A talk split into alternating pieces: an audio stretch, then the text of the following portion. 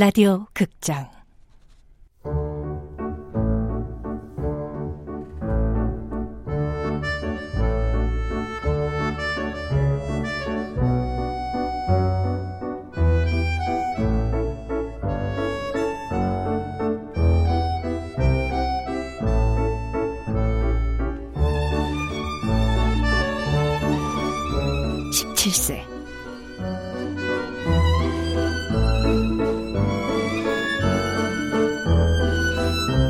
원작 이근미, 극본 허은경, 연출 황영선, 스무 번째.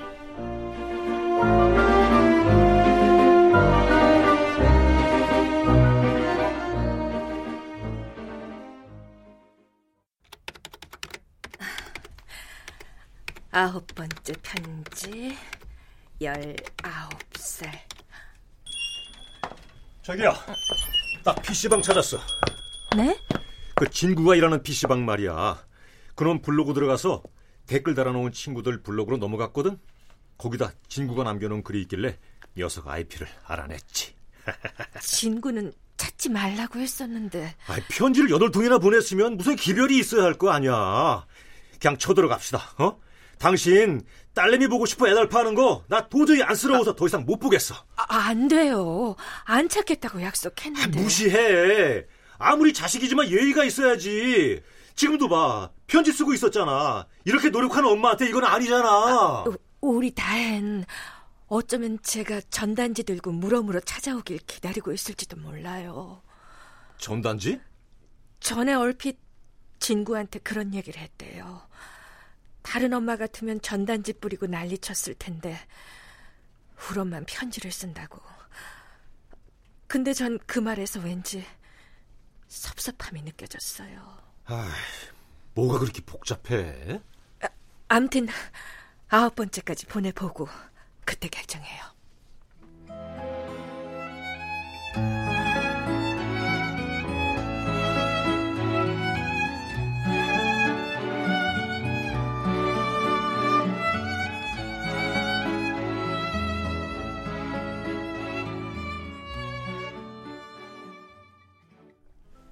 열아홉 살. 내 키는 153.7cm가 되었다. 몇 달 새 실험실엔 4명이 퇴사하고 4명이 새로 들어왔다. 그리고 자연도 돌아왔다.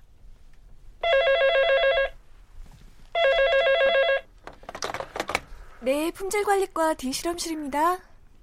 김무경 씨 계신가요? 누구세요? 제가 김무경인데요. 여기 의무실인데 위독하시다고 해서. 제가요? 저 멀쩡한데요? 키가 너무 작고 변비와 소화불량이 있다고 해서요. 이대로 놔두면 큰일 납니다. 생명에 지장이 있어요. 네? 누구세요? 만우절 이벤트에 당첨되셨습니다. 축하 선물로 변비약 카날과 소화제 두 알을 드리겠습니다. 저기 혹시 어 나야 차현. 어, 거, 거기가 어디예요? 의무실. 오늘부터 근무 시작했어. 근데 하필 오늘이 만우절이잖아. 무경이 의무 기록 보니까 슬슬 장난기가 발동하지 뭐냐? 의무 기록이요? 응. 의무실 직원은 의무 기록 볼 수 있거든. 근데 너 어떡하냐? 아가씨가 변비라니? 나한테 잘못 보이면 회사에 소문 낸다. 이제 괜찮으신 거예요? 괜찮지 그럼. 안 괜찮을 것도 뭐야? 다행이다. 오늘 저녁 시간 어때? 5시 왕다방. 애인이 돌아왔는데 환영식 해줄 거지?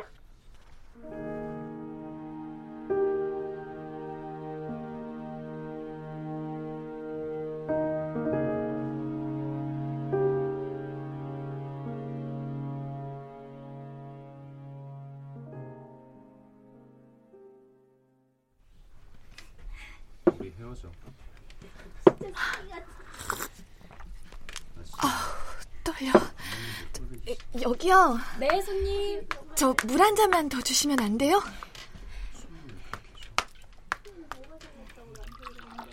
주문은 언제 하세요? 올 사람 있어요. 오면 할게요. 감사합니다. 네.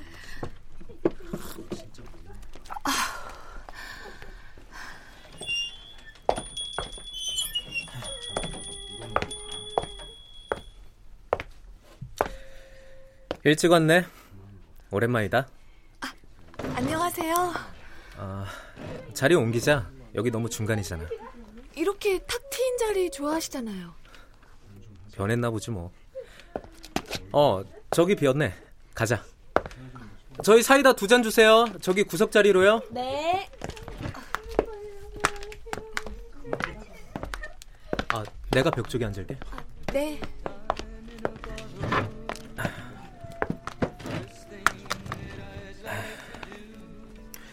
담배 펴도 되지? 어, 불, 불 제가 붙여드릴. 야야야야, 됐어 임마. 나도 할 수 있어.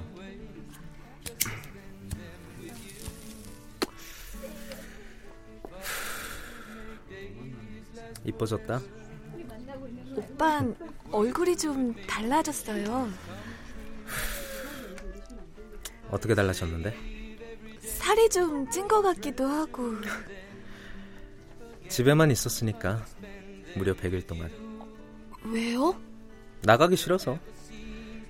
친구놈들 다 군대 가버리고 만날 사람이 있어야지. 그럼 집에선 뭐 하셨어요? 밥 먹고 잠자고 숨쉬기 운동했지 뭐. 아프진 않으셨고요? 아, 좀 아팠지. 환지통이라고 잘려나간 팔꿈치 아랫부분. 있지도 않은 팔이 막 아파서 미칠 뻔했는데 이젠 괜찮아. 힘드셨겠다. 사이다 두 잔 나왔습니다. 네. 어, 마셔.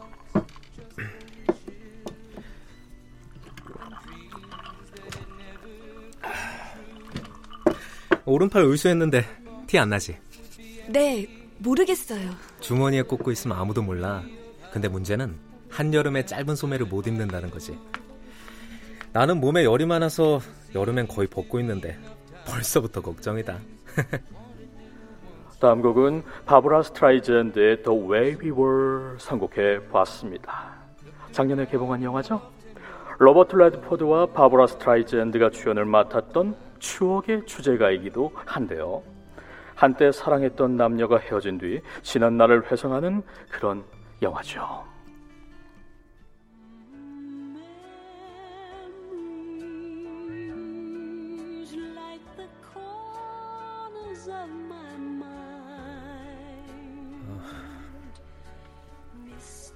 성이랑은 연락해? 아니요. 부산에 갔다는 얘기만 들었어요. 자세한 건 어머니도 잘 모르시더라고요. 담배 한 대 더 필게.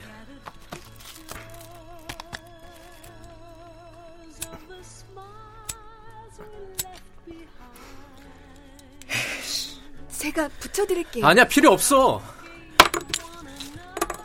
가스가 없어서 그래. 죄, 죄송해요. 야, 나 팔 하나 없는데 괜찮지? 어, 무서워하지 않을 거지? 역시 너 만나니까 기분 좋아진다. 우리 뭐 먹으러 갈까? 뭐 먹을래? 오빠가 사줄게.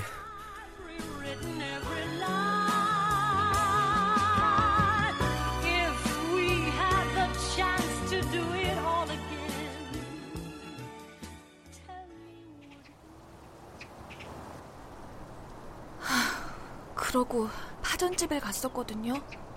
오빠가 파전 좋아하길래. 아, 맙소사. 맞아요. 맙소사였어요. 왼손 젓가락질이 아직 서툴러서 파전을 찢질 못하는 거예요. 제가 다 찢어놨는데 손도 안 되더라고요. 자식. 어떡하죠? 어떡하기 뭘 어떡해. 본인이 감당해야지. 앞으로 얼마나 더 그런 일을 겪을 텐데 자존심을 세워. 그래서 그 뒤론 연락이 없어요. 넌 어떤데? 만나고 싶어? 아, 아니요. 그럼 이제 성희가 왜 떠났는지 이해하겠네? 네. 그래. 그런 거야. 현이는 잊어버려. 너한테 더 이상 연락 안 할지도 몰라.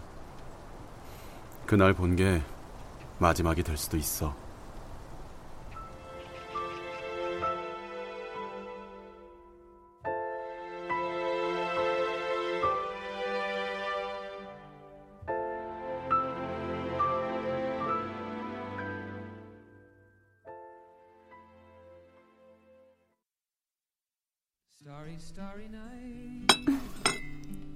사원 협의체? 계장님이 늘 말했잖아. 사원들도 무슨 얘기를 할 수 있는 통로를 만들어 보라고.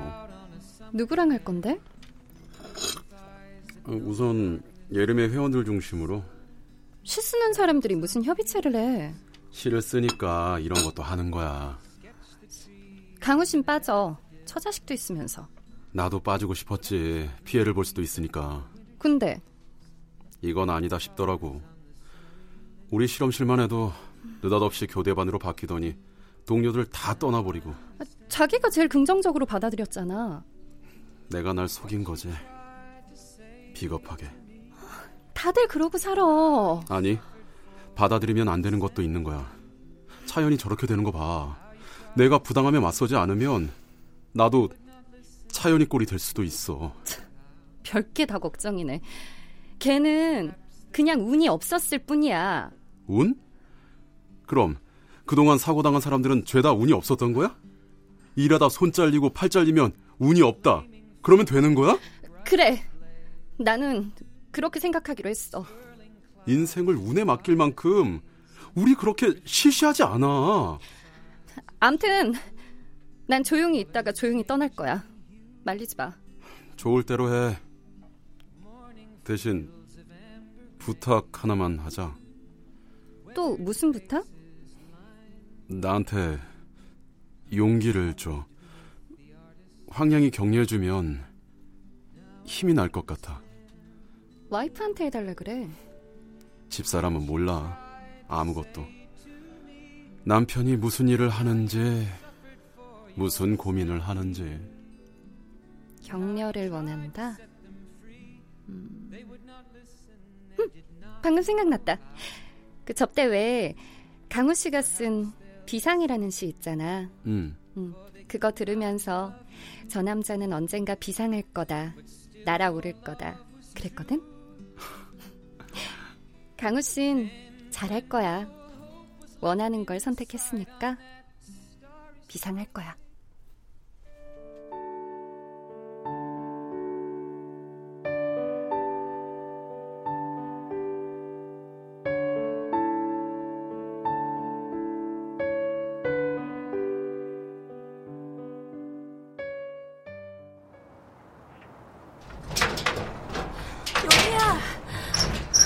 여긴 어떻게 알았어? 저번 살던 동네 아줌마들이 가르쳐 줬어. 들어와. 저녁 창거리 준비하고 있었어. 거기 앉아. 하던 거 마저 할게. 연숙인? 학교 갔어. 이제 올 거야. 저번 집보다 훨씬 넓고 깨끗하다. 어, 여기 좋아. 겨울에 따뜻하고 방에 곰팡이도 없고 벌레도 없고. 야, 너 생선도 잘 다듬는다. 뭐니 거 같고. 나 김치도 잘 담궈. 방금 다섯 포기 담갔는데. 근데 너 머리 또 잘랐어? 내가 잘랐어. 가위로. 잘라놓고 나니까 하도 이상해서 미장원 가서 뽀글이 파마해버렸지. 누가 보면 아줌마라 그러겠다. 나 아줌마야. 몰랐어? 그게 무슨 소리야? 나 결혼했잖아. 식은 아직 안 올렸지만. 남편은? 트럭 운전사. 그럼 그때 그 아저씨? 어. 좀 있으면 올 거야. 생태찌개에 김치해서 밥 먹고 가.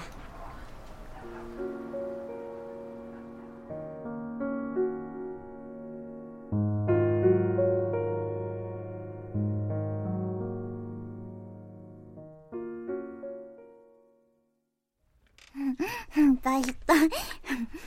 언니, 오란니가 만든 거 맛있죠? 음, 맛있어. 연숙인 이제 6학년이야? 네, 저 내년에 중학생 돼요. 공부 잘해? 네, 잘해요. 제 이번에 100점 맞았어요. 와, 잘했다. 다섯 과목 중에 두 과목만 100점이고 나머진 아니야. 아, 그래도 잘한 거지. 음. 장하다. 당신도 뭐라고 말 좀 해요. 왜 김치가 맛이 없어요? 새로 담근 건데. 맛있어. 근데 간이 좀 짜다. 찌개도 짜고. 아, 다음부턴 싱겁게 할게요. 아 근데 그쪽 분은 어떻게 하셨습니까 여기? 아 저번 살던 동네 아주머니들이 가르쳐 주셨어요. 아주머니 누구요? 미장원이요. 미장원 갔더니 다들 아시던데. 그 편네들 하여간. 그 아무한테나 함부로 남의 집을 가르쳐주고 그래. 친구니까요. 친구 없다며. 제가 언제... 이분 말고 또 누구 있어, 친구? 이제 없어요. 이제 정말 아무도 없어요. 연우야, 나 그냥 갈게. 아, 왜? 다 먹고 가지. 아, 아니야, 그냥 가는 게 좋겠어. 그, 같이 가. 저 친구 좀 바래다 주고 올게요. 그러든지.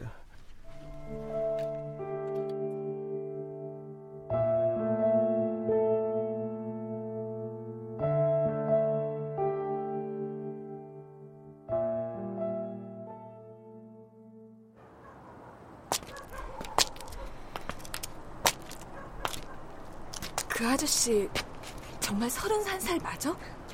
맞아. 혼인신고하면서 확인했어. 마흔 살도 넘어 보이던데? 그래도 착해. 결혼은 너랑 처음 한 거야? 한 번 했었대. 혼인신고만. 근데 여자가 도망갔대. 왜? 몰라. 안 물어봤어. 너 그 사람 정말 사랑해? 사랑?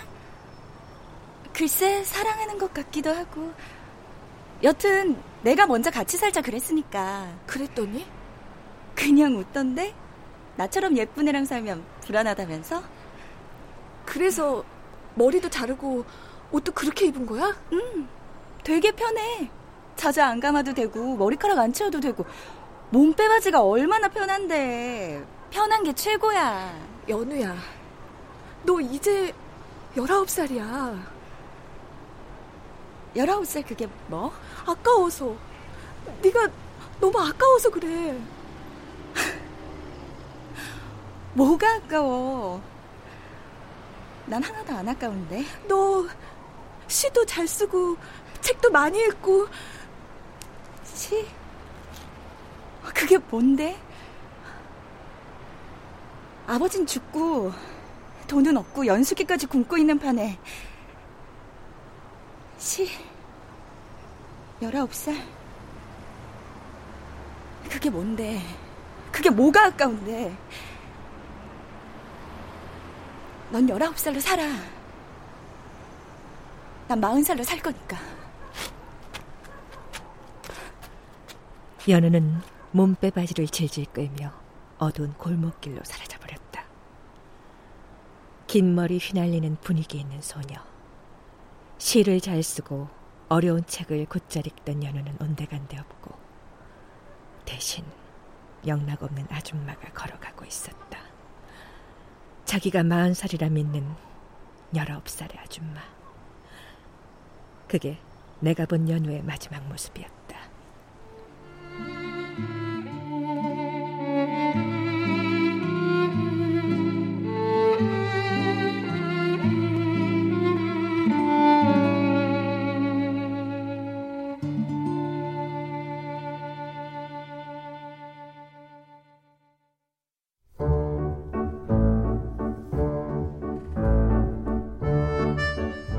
라디오 극장 17세 이금미 원작 허은경 극본 황영선 연출로 20번째 시간이었습니다.